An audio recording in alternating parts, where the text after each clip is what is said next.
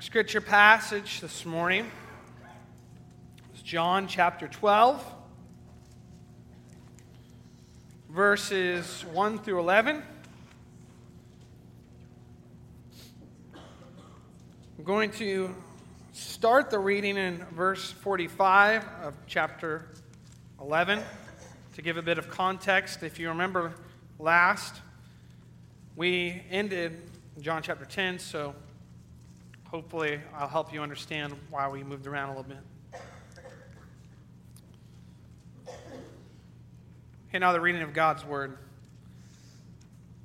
Therefore, many of the Jews who had come to visit Mary and had seen what Jesus did put their faith in him. But some of them went to the Pharisees and told them what Jesus had done. And the chief priests and the Pharisees called a meeting of the Sanhedrin. What are we accomplishing? They asked. Here is this man performing many miraculous signs. If we let him go on like this, everyone will believe in him, and then the Romans will come and take away both our place and our nation. Then one of them, named Caiaphas, who was high priest that year, spoke up You know nothing at all. You do not realize that it is better for you that one man die for the people than the whole nation perish. He did not say this on his own, but as high priest that year, he prophesied that Jesus would die for the Jewish nation, and not only for that nation, but also for the scattered children of God, to bring them together and make them one. So from that day on, they plotted to take his life. Therefore, Jesus no longer moved about publicly among the Jews. Instead, he withdrew to a region near the desert to a village called Ephraim, where he stayed with his disciples. When it was almost time for the Jewish Passover, many went up from the country to Jerusalem for their ceremonial cleansing before the Passover. They kept looking for Jesus, and as they stood in the temple area, they asked one another, What do you think? Isn't he coming to the feast at all? But the chief priests and Pharisees had given orders that if anyone found out where Jesus was, he should report it so that they might arrest him. Six days before the Passover, Jesus arrived at Bethany, where Lazarus lived, whom Jesus had raised from the dead. Here a dinner was given in Jesus' honor. Martha served, while Lazarus was among those who reclined at the table with him. Then Mary took about a pint of pure nard, an expensive perfume. She poured it out on Jesus' feet and wiped his feet with her hair, and the house was filled with the fragrance of the perfume. But one of his disciples, Judas Iscariot, who was later to betray him, objected. Why wasn't this perfume sold and the money given to the poor? It was worth a year's wages. He did not say this because he cared about the poor, but because he was a thief. As keeper of the money bag, he used to help himself to what was put into it. Leave her alone, Jesus replied. It was intended that she should save this perfume for the day of my burial. You will always have the poor among you, but you will not always have me. Meanwhile, a large crowd of Jews found out that Jesus was there and came not only because of him, but also to see Lazarus, whom he had raised from the dead. So the chief priests made plans to kill Lazarus as well. For on account of him, many of the Jews were going over to Jesus and putting their faith in him. As far as the reading of God's word, the grass withers, the flower fades, but the word of the Lord stands forever. Let's pray. Father, enlighten us that this morning we may truly see Christ presented to us in your word that we may come to adore him all the more, that we may be filled the overwhelming expression of gratitude by the Spirit indwelling within us to express the same kind of devotion and affection that Mary had for your Son Christ in this moment recorded for us. It's in Christ's name we pray. Amen. We skip from John chapter 10 to John chapter 12 because a little while back when we were uh, going through Easter season, Resurrection Sunday, I dealt with John chapter 11, the resurrection of Lazarus um, from the dead, in large detail.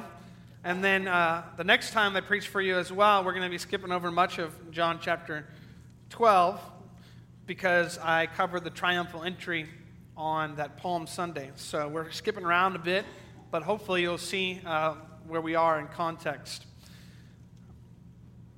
There's uh, when I was thinking about this, this passage and, and how to present it, I kind of had a thought. Um, the idea of uh, someone who's spoiled. We think of that, you know, someone who is who's spoiled. As someone who receives large gifts, extravagant, extravagant gifts. And this kind of spoiling does something to the person. It corrupts them, makes them unappreciative for what they have. Um, you know, spoiled rotten, spoiled brat. These are kind of terms we use. Well, I looked up uh, the most spoiled kids in the world, and Valentina Paloma Pinwalt, who's the daughter of actress Salma Hayek and Francois Henri Pinwalt, CEO of luxury goods company PPR. She's five years old, or she was at least five um, at the time that this article is written. And the article said when she grows up, she has her own Los Angeles estate. It's being held in trust right now. This estate is worth $12 million, and it's funded with $50,000 a month by her father. So this is a five year old who owns a $12 million estate. And so when we hear of things like this, our immediate response typically is that this child is spoiled. And that this kind of pampering, most likely, is not going to be good for her. Not going to give her the kind of motivation that she needs to uh, seek the things in life with hard work and so on and so forth. A five year old who owns a million dollar house, $12 million house. But this is what I want us to think about. What I want us to think about is that it's not really the gift that bothers us. It's not really the gift that bothers us. It's the person who it's given to. And what do I mean by that? You see, if the person was truly deserving of such a great expression of love and devotion, we would have no problem with it. The question is what person is deserving of such a great expression of love and devotion? If we understand things rightly, we would say we're all sinners, we're all broken. None of us is really worthy of a great expression of love and devotion. None of us is really worthy of a $12 million house, let alone a five year old. Here's what I want us to think about the only person who's worthy of a great expression of love and devotion, regardless of the cost, is Christ. A true expression of devotion to Christ is priceless. You can't put a price on it. A true expression of devotion to Christ is priceless. And we're going to look at this passage in, in three ways. We're going to look at the place, the location of where it's occurring. We're going to look at the perfume that Mary anoints Jesus with. And then finally, we're going to look at the passion. What is the statement that Christ makes concerning his burial? And what does that mean for us? So, first of all, let's look at the place. Starting in verse uh, 55 of chapter 11, we're told that it's almost time for the Jewish Passover. And that Christ has now left his public ministry with these threatening words that from that day on, the Jews, or the, the Pharisees, the Sanhedrin, plotted to take Christ's life. He went away to a place called Ephraim, and there's this anticipation that Passover is approaching, and the people are thinking, is Christ going to come up to Jerusalem? He's going to come out, is he going to come out of hiding to come up to the Passover? And they're saying things like, What do you think? Is he going to come to the feast? But there's that threatening tone in John's passage. The chief priests and the Pharisees, they'd given these orders to everyone. That if anyone found out where Jesus was, they should report it to them immediately so that they can arrest him.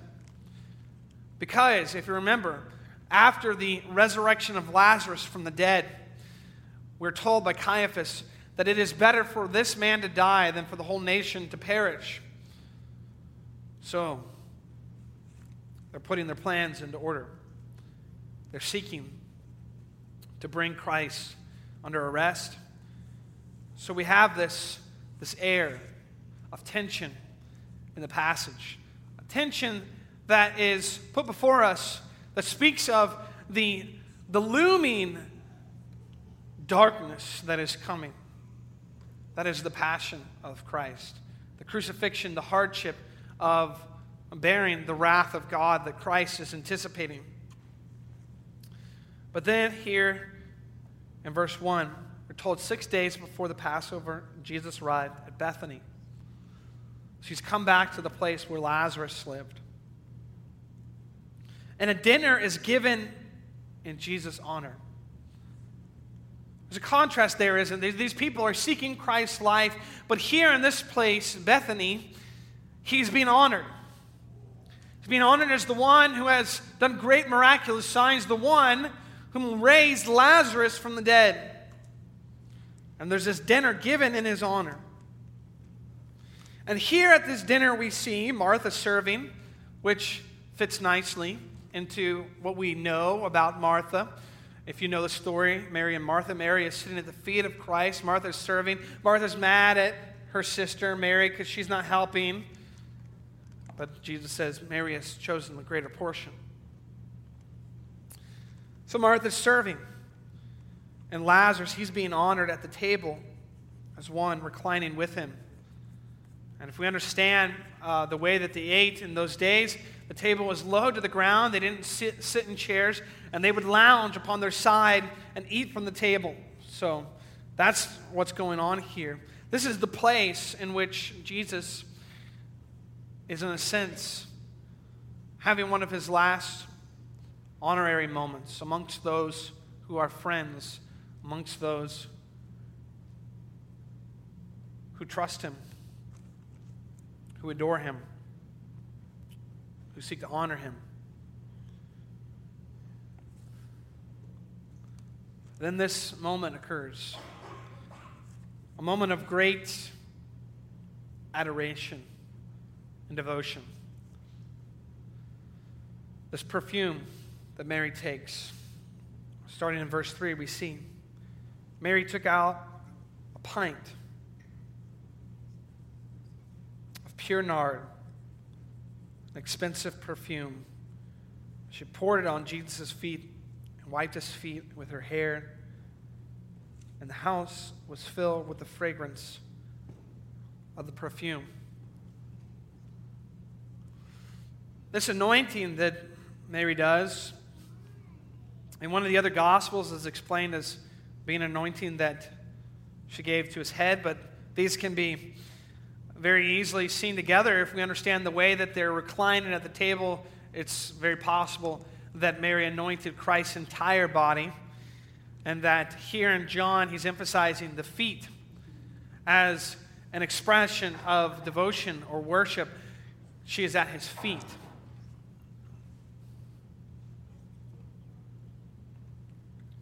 For us, this seems a bit odd, maybe, to hear this explain these expensive nard oils we hear later on is worth a year's wages. 300 denarii is the price of this expression of devotion. If we were to bring that forward into today's time and age, uh, one person, one commentator said $5 an hour, which is really a low wage five, five days a week, that'd be $12,000. But if we wanted to say that it was something like the, uh, the, the balance of what is a common yearly wage in our day and age, it would be something like $40,000. That's the cost of this expensive perfume. It was very, very expensive. It was a shock in this moment to see her do this, to break the top of this jar and then to pour out this expensive perfume, this, this nard oil upon Jesus.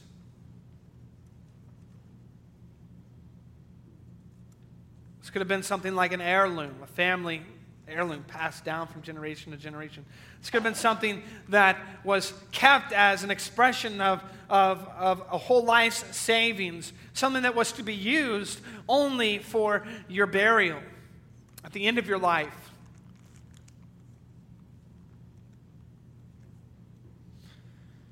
In fact, her expression of devotion is seen in its extreme, maybe a word we could use, and the fact that we're told that she took out her hair and wiped his feet with her hair. And this time, uh, a woman taking her hair out from a covering would have been seen as provocative. Something that only her husband was to be a witness to. Yet in this moment here, we see that she's so filled with devotion towards her Christ that she takes her hair out and wipes Christ's feet with her hair. And if we would have been in that room, we would have thought, whoa, what is going on here? How is this appropriate? This is too much. And we're too quick to point out the silliness of the words of Judas Iscariot, aren't we? That we wouldn't have thought the way he thought.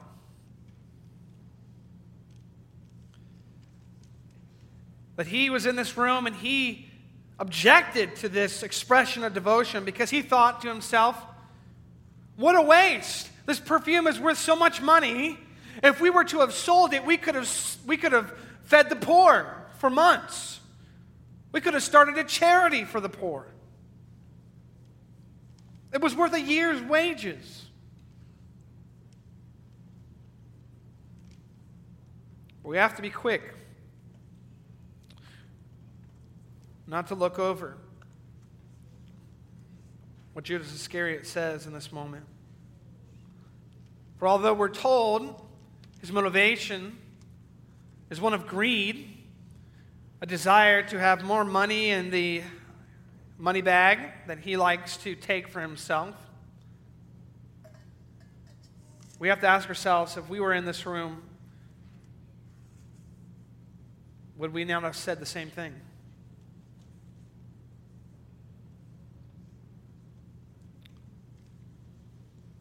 But is it a waste to use such an expensive thing for this moment? Could not have these funds been used for greater purposes? It's a question that brings up modern issues, ones that we have to wrestle with.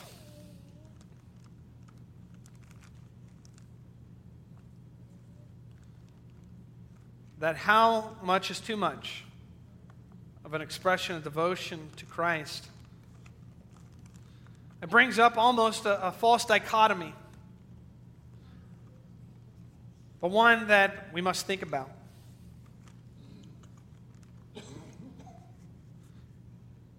Mary, in this moment, is so overwhelmed with love that she expresses her devotion to Christ in a way that filled the room. That caused everybody to stop and to turn and to stare. Maybe she felt she was comfortable enough to do this amongst friends. But here she is, showing her love of her Savior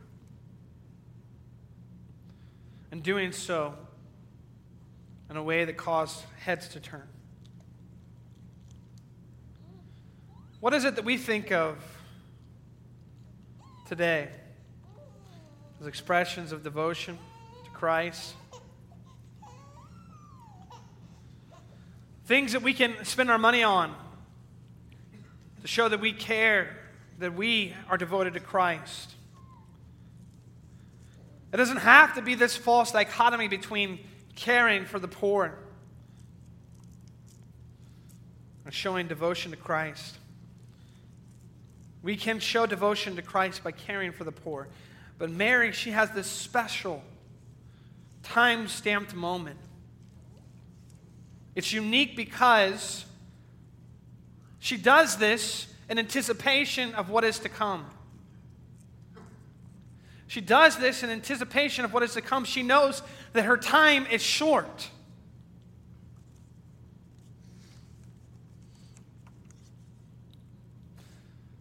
It would be a contrast like this. There's nothing wrong with putting our finances into care for the poor. We call them diaconal ministries or whatever we would want to say like that, right? But that can never be separated from the gospel.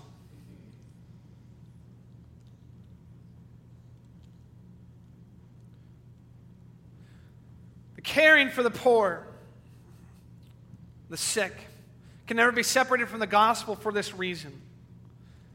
If we are to think like Mary, we are to, we are to also say our time is short.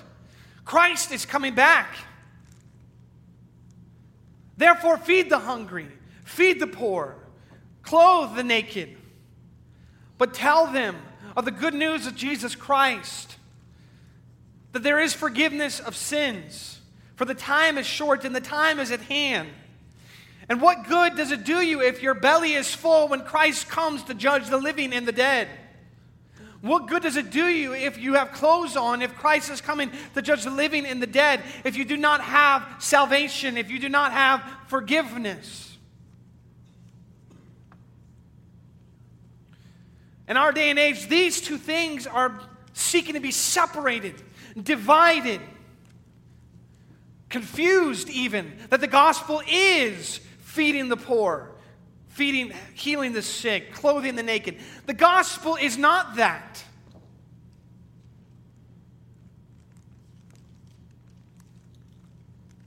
Those are expressions of the fruit of the gospel, the good news of Christ. Those who have been redeemed desire to feed the poor, the hungry, clothe the naked. And they desire to do so in such a way that through their actions, they give opportunity to sharing of the good news of Christ. What is the gospel? That we are all filthy sinners, that we have a righteous and holy God, and that the only way that this righteous and holy God can be appeased of his justice has been accomplished through Christ, his perfect work. Therefore, we must not separate the good news from the caring of the poor. That in our redemption, in our Holy Spirit filled Christian life of gratitude, we should desire, as Mary does, to fill the room with the fragrance of Christ. And yes, we do so through the feeding of the hungry, the caring of the poor, the clothing of the naked. James tells us as much. Christ tells us as much. But we do not do so apart from the message of victory in Christ Jesus, the message of forgiveness in Christ. We are not, and we cannot, confuse those two things. We cannot separate those two things.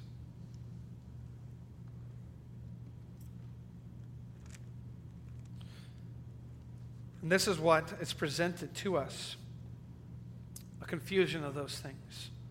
Here is Mary's true expression of devotion to Christ, and it is priceless. Christ says so himself. moving on to the passion.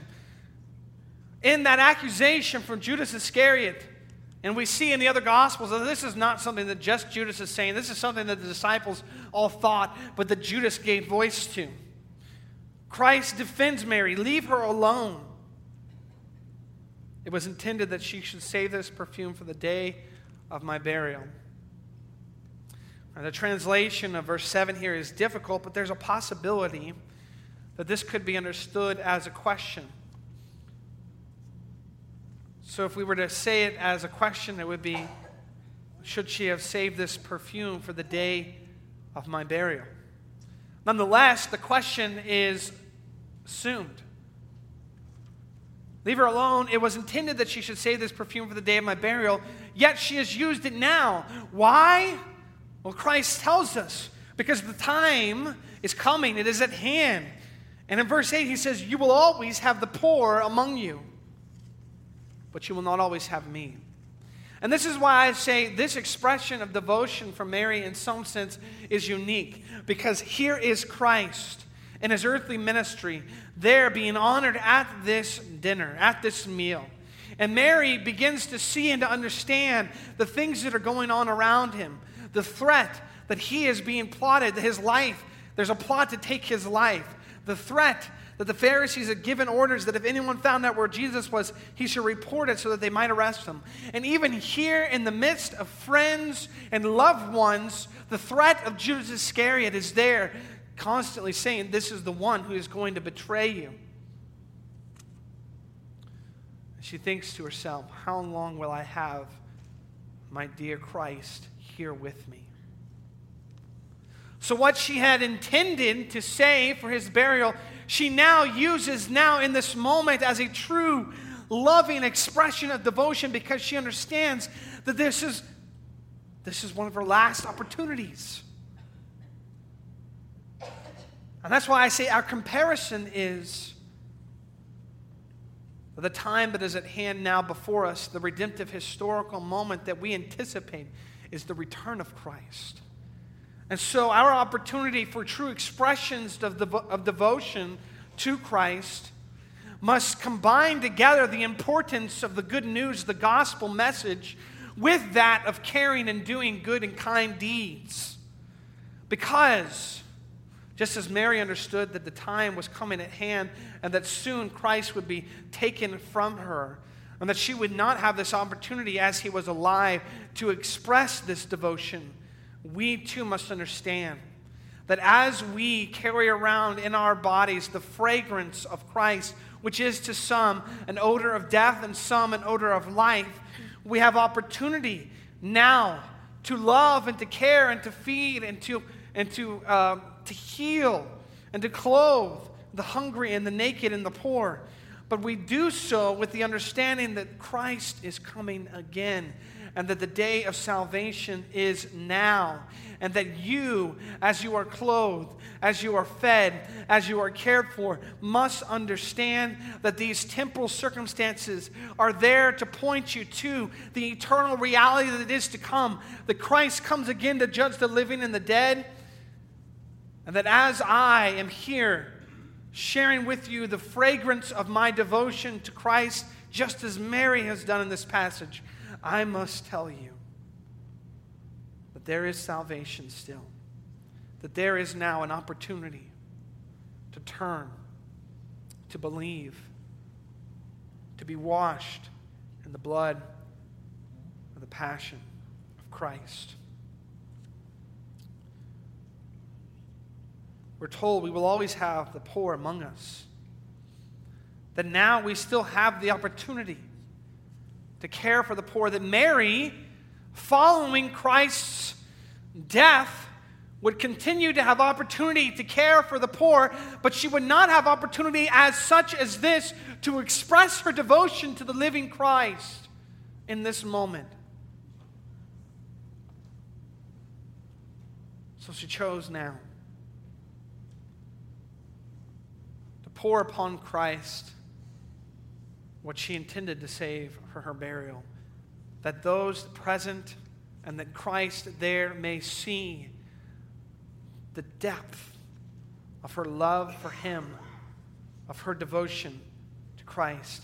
And Christ tells us that this true expression of devotion to him, although it is worth a year's wages, although it's worth $40,000, although it could have been given to the poor, is priceless. But her expression of devotion here is worthy to be recreated. It's worthy to be repeated, followed as an example.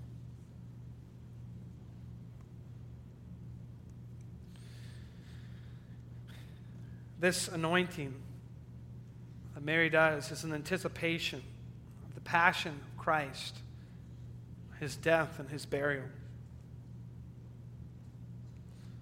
verses 9 and following, we see that a large crowd of Jews discovered that Jesus was there and came to see him, not only him, but Lazarus, whom he raised from the dead.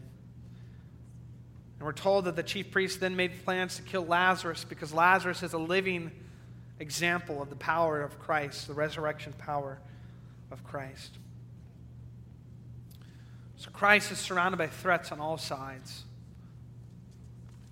But here in this moment, we get a glimpse of what true devotion to Him looks like. Our application here is simple. We are called to follow the, the example of this disciple, Mary, who disregarded the strange look she may have received the awkwardness this may have caused to grasp on to the opportunity to express to Christ the level of devotion she had for him. And I present that to you this morning as an opportunity to ask yourself, as spirit filled Pentecost Christians, to grasp every opportunity that you have to express the devotion that you have for Christ, to fill the room with its fragrance.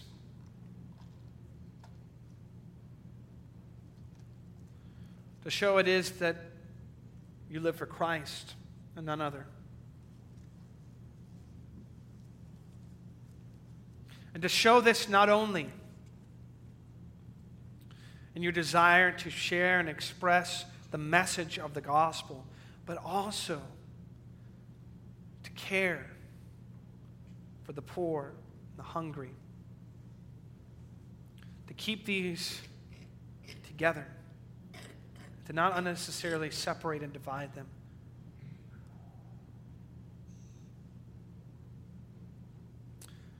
Amen. Let's pray.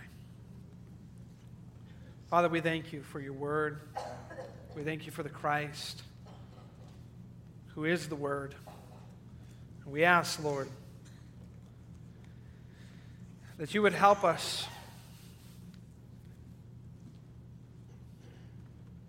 to be true